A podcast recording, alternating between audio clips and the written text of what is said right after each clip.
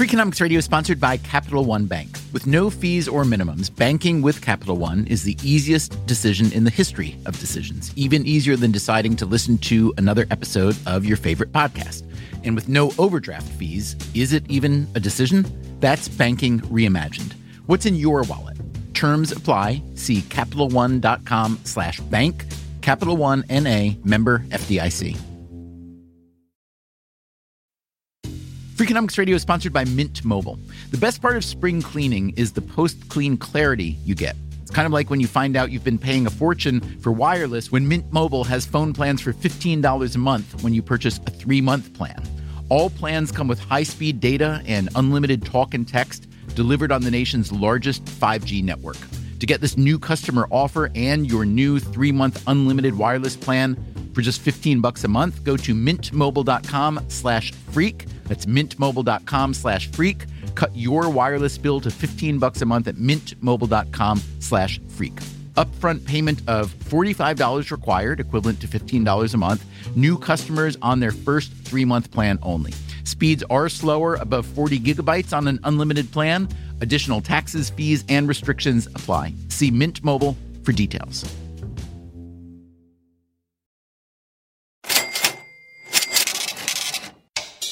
What kind of questions do you think we're going to get here? You think they're going to be like life advice, stock advice, or more like, you know, boxers or briefs kind of questions? Um, Frequently asked questions from Freakonomics Radio. Here's your host, Stephen Dubner. So, you know, I'm just a writer and a radio host, but my Freakonomics friend and co author Steve Levitt, he's a genuine PhD holding research economist at the University of Chicago. So once in a while, I like to drag him in front of my microphone to field some questions from you, our listeners, and from readers of the Freakonomics blog. We call it Frequently Asked Questions. In our previous installment, Levitt talked about, among other things, the value of voting. The economist's take? Voting just isn't a rational way to spend your time and energy. Now, not surprisingly, quite a few of you objected pretty strenuously to Levitt's message. I'm guessing today's program will upset just as many of you, if not more. If I had to predict which answer is most likely to set you off, predicting the future, by the way, is impossible, but we human beings can't help ourselves. That's actually the theme of an upcoming radio hour we're making now. But anyway, if I had to predict which answer from today's episode is most provocative, I'd say it's when Levitt assesses the recent healthcare reform bill. He also talks about whether college education is as valuable as it's made out to be, and does increased policing in Brazilian slums actually help stop crime? We sat down together in my office a couple of weeks ago. Uh, Levitt, how do you feel about this prospect today? never been more ready. I like the confidence. confidence bordering on cocky. You know me. All right, we'll begin. Uh, Levitt, here's a question for you, something I've heard you talk about a lot. Interestingly, you've done some research on yourself on gains to education. So, a reader named Jonathan Bennett asks Is college education no longer a factor or even a disadvantage when it comes to employment? Levitt, what say you?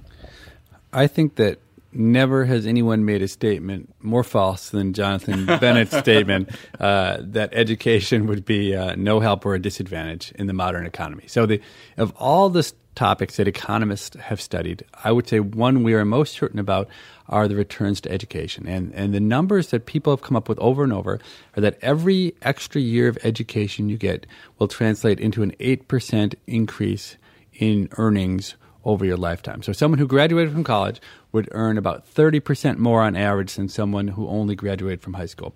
And if anything, the returns to education have gotten larger over time. They're as big as they've ever been. And, and I think it makes sense that the returns to education now are higher than they've ever been because of how the economy has changed. It used to be that with a low education, you could get a good manufacturing job, uh, lifetime employment. But now, with the Chinese competition, for instance, uh, almost all the manufacturing jobs are gone because there are Chinese workers willing to work who are able to do these jobs at wages that are, you know, one fifth or one tenth of what an American worker would demand to do it. So I tell you, I was in a taxi cab a few days ago, and this is a story that really exemplifies how the economy is changing. over the two way radio, the dispatcher's voice comes and he says, Gentlemen, I'm looking for someone to uh, pick up one extra shift on the night shift, a new taxi cab driver. If you know someone, uh, they need to have experience, and I also need a college education. And I thought to myself, if you need a college education to drive a cab in this country, what job don't you need to have a college education for? Well, let me ask you this: How does an economist or anyone go about measuring? Um, so, the gains to education that you talked about, when you talk about a relationship between an extra year of college or or graduating from college and future income, how do you know that you're not just measuring the people who go to college are more motivated, smarter to start with, and how do you tease that out in, in the data? Yeah, that's a great question because so much of what we do in Freakonomics, super Freakonomics, is all about distinguishing correlation from causality. And what you worry about is that the people who would have earned money already are the ones who get more education. So the trick is finding what I would call uh, an accidental experiment. So what you need is uh, a way in which two seemingly identical people because of some quirk of nature or fate, one ends up getting much more education than the other. So maybe the best example, though this is somewhat of an old one, uh, comes from the Vietnam draft lottery. So back in Vietnam, uh, men were entered uh, into this draft lottery, and if you got a very low number, it meant you were likely to go to Vietnam. If you got a very high number, it meant you were safe. Uh, there was a way, however, to avoid service, which was to go to college. Okay? So what happened was the men who were unlucky and got bad draft numbers, many more of them went to college than did the people who got the high draft numbers. Now, they wouldn't have gone to college otherwise. They went only to avoid going to Vietnam. So what the economists have done is they've compared people who got kind of medium draft numbers. So they weren't sure if they'd be drafted or not, but in the end they ended up not being drafted. But many of those men still went to college. And they compared that group of people who were identical in principle to the people who were lucky and got really high draft numbers. And those high draft number people, they didn't have to go to college to avoid Vietnam. So many fewer went to college. And consequently, if you followed them through their lives, the people with the medium draft numbers who didn't go to Vietnam, but many more went to college, and you compare them to the people with the high draft numbers who neither went to Vietnam nor went to college, and you see returns to education of those kinds of numbers I mentioned before, about a 30% increase in earnings by virtue of going to college versus stopping at high school. So that's pretty fascinating, but also, what's interesting to me is that for these guys who got a really bad uh, Vietnam draft number, that actually turned out to be a really good thing for the outcome of their lives, and that a lot of them went to college who might not otherwise have, and therefore resulted in a. I mean, it's a strange unintended consequence of the Vietnam War draft. Yeah, right. That's right. They absolutely. So they earned a lot more money. Now economists are, are don't always want to say just because you have more money you had a better life. Now these guys had to suffer through college. These are guys who didn't want to be in college, and uh, and maybe possibly uh, they would have been happier living a life where they earned less money and didn't and had this four years to go, you know, ride around, you know, do hippie stuff or something like that. so who knows if they're really better off? They certainly earn more money. The answer, my friend, is blowing in the wind. The answer is blowing in the wind. Coming up, Levitt shares his opinion on healthcare reform and it will not make his friends in the Obama administration very happy. Also, a look at Brazilian policing. How many years can some people exist before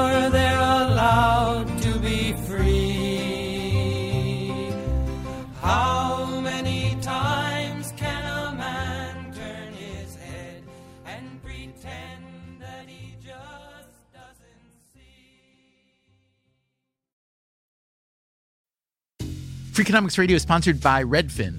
Whether you need to buy or sell a home, or you're just obsessed with looking at homes for sale, Redfin has got you covered.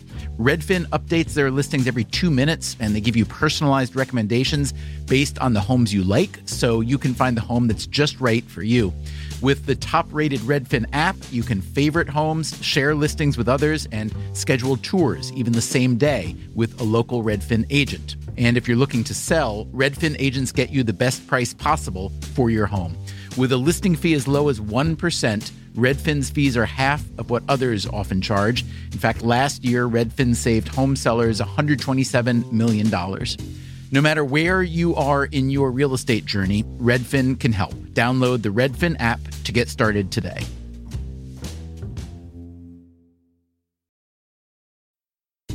Freakonomics Radio is sponsored by FedEx.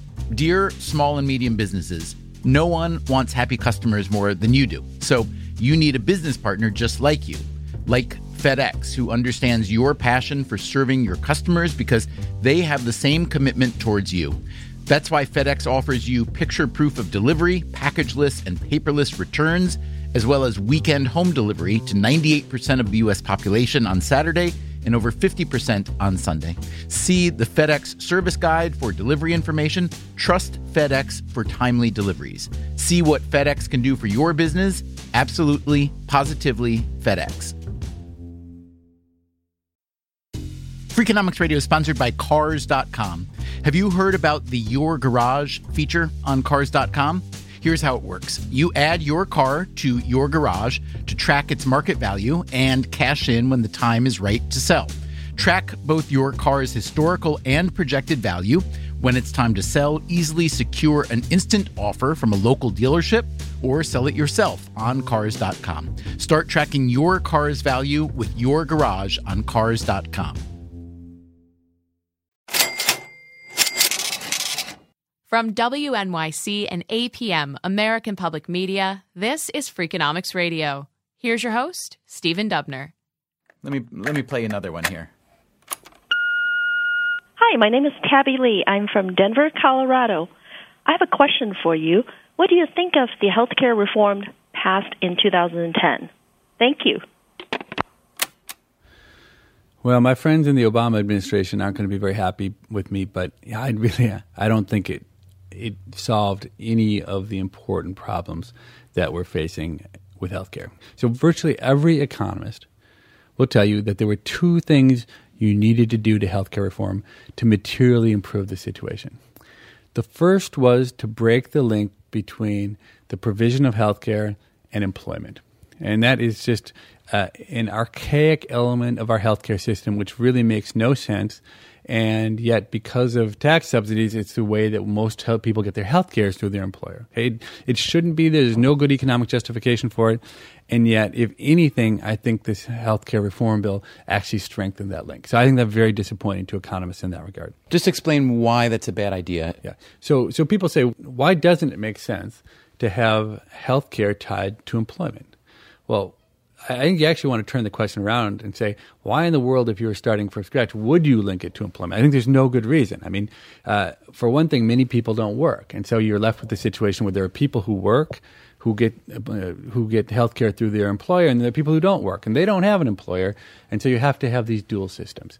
Uh, there's really there's no intrinsic reason why your employer should provide your health care other than the fact that we started doing it a long time ago, and there are enormous tax subsidies to, to doing so. It, it, it leads to what's called job lock. It's difficult to change jobs, and it leads to circumstances where we have to have these overlapping systems which are inefficient.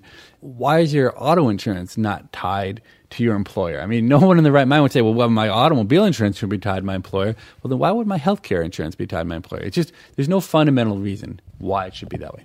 And what does it do to employers to make them have to be the people who dish out healthcare? In other words, there are all these large firms that are supposed to be good at one thing, making software, making cars, whatever, but then also they need to devote an increasingly large share of their resources and their bandwidth to running an insurance program for their employees as well. Yeah, I, I think that's exactly right. That that you would think that if you had firms whose specific jobs were to provide healthcare insurance that they'd be better at it than having Frito Lay or GM or whoever it is. I mean, they're good at making chips and they're good at making cars, but why should they be good at making healthcare? So, so that's one piece of why you didn't like the healthcare reform because it did nothing to weaken the link between employment and healthcare. What's the other reason? An even bigger problem with healthcare today, which was not addressed at all in the reform bill, is that people aren't paying for the services they get. It's virtually the only part of the economy where I can go out and get any service I want cancer treatment, open heart surgery, uh, have a wart removal, whatever it is, and I pay $3 for it or $5 for it or nothing, even if it costs $50,000, $100,000. I mean, imagine if you had the same situation with automobiles, where I could show up at the car dealership and I could say, I wanted the Mercedes for free. Well, people say you can't have the Mercedes for free. You got to pay fifty thousand dollars for it. And you say, why not? I have an inalienable right to to free healthcare, right? Why don't I have an inalienable right to to free Mercedes? And to me, it just makes no sense uh, that that healthcare is just like any other good in the economy, and because we aren't charging people for it, what it costs to produce, people are inefficiently consuming it. They're they're making the wrong choices, and you can tolerate that if it were a small part of the economy. But now that healthcare is you know, 15, 20 percent of GDP, we have to start treating it like what it is, which is another good. Now, people hate to talk about this trade-off between, you know, health and life and money, but but the fact is that if not today, but sometime in the not too distant future, we're going to have to make trade-offs, such as my grandmother is in, in a vegetative state, being kept alive uh, by machines pumping her heart, and instead of the state paying for that, they're going to say, "Well, look, you got to pay for some of this. You can either you know, take the hundred and fifty thousand dollars that will keep your grandmother alive and use it for that, or you can get your you put your kids through college. Your choice. And people are going to have to start making those tough choices, and they won't be pretty and it won't be you know fun or happy, but it is just you know, economics is a study of scarcity. And in a world where healthcare becomes more and more costly, the scarcity is going to be more and more binding. We're going to have to make those tough choices that, that are imbued with this moral element, but nonetheless, it's an economic choice when you get down to it. Hi, this is Ricardo Castro calling from Sao Paulo in Brazil. At the end of 2010, the Brazilian army and the Brazilian police went up into the slums uh, to fight drug dealers. They took a lot of weapons and drugs from them. Some say they lost millions of dollars over a period of two days. Now, what happens? Should we expect crime to decrease because of all the police repression, or should we expect crime to actually increase because drug lords are trying to refinance through robberies and other crimes? Best regards, Ricardo. What do you say? Actually, Ricardo, I think neither of your predictions will come true. I, I think a third prediction will come true. My perspective is that the drug dealers who are selling drugs in these favelas have a tremendous incentive to keep those areas safe. Nobody wants to go buy drugs in a place where people are getting shot or where they're afraid of getting mugged. And so, far more than the police, who don't really have that strong an incentive when you think about it to keep crime low, the drug dealers need law and order. And so I actually think two things will happen when you crack down on the drug dealers. Well, really three things. First, sure, you make it a lot harder on the drug dealers to sell drugs. So you will have that effect of, of reducing the number of drugs that are sold. My guess is, though, if you go back to these neighborhoods, you will find that the amount of crime will have gone up dramatically after the police come to them than before. And that's both because the drug dealers will no longer have the incentive to keep things – clean and safe and uh, and protect the buyers because they'll no longer be selling the drugs there. Uh, number two, the violence that surrounds drug dealing is all about the property rights. It's about the drug dealers fighting with other drug dealers to find a place where they can sell their drugs.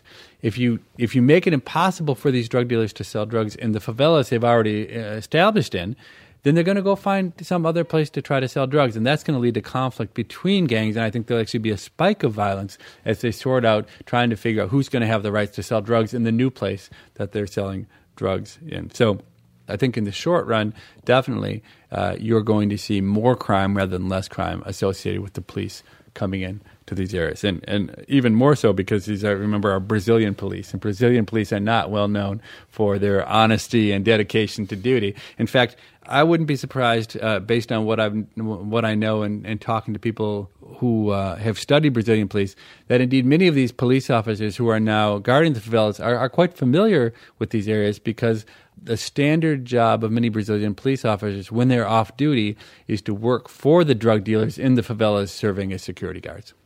A favela nunca foi reduto de marginal. A favela nunca foi reduto de marginal. That does it. Our second installment of frequently asked questions. We'll probably do another one sometime.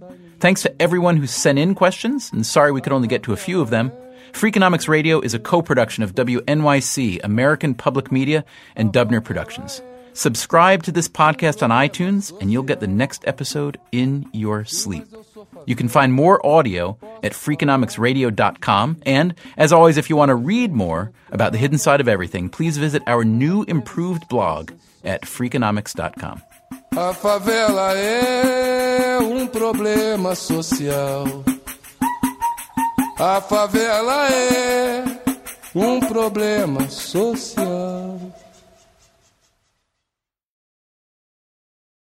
Stay connected this winter with this unbeatable deal from BreezeLine. Get reliable, fiber powered internet for just $19.99 per month with all in pricing for two years. But that's not all. Your first month is on us. This deal gets better with a free modem and installation, along with free Wi Fi your way whole home coverage. Safeguard your network from cyber threats and keep all your devices connected and secured with this amazing offer. Act now. Terms and conditions apply. Offer expires March 3rd, 2024. Learn more at breezeline.com.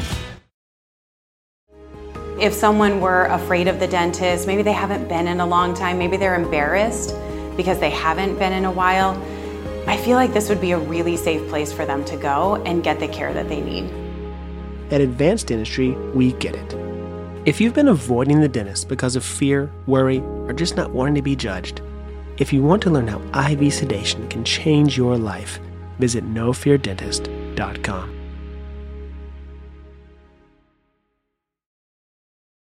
Legend has it, underneath the NJM insurance offices lies a mysterious room of long forgotten, moldy mascot memorabilia. Often pitched by ad agencies, always rejected by NJM. Is it real? We may never know. But what is real is NJM's dedication to doing what's right for their customers. Astoundingly, they're proud to put policyholders first. No jingles or mascots, just great insurance. Learn more at njm.com.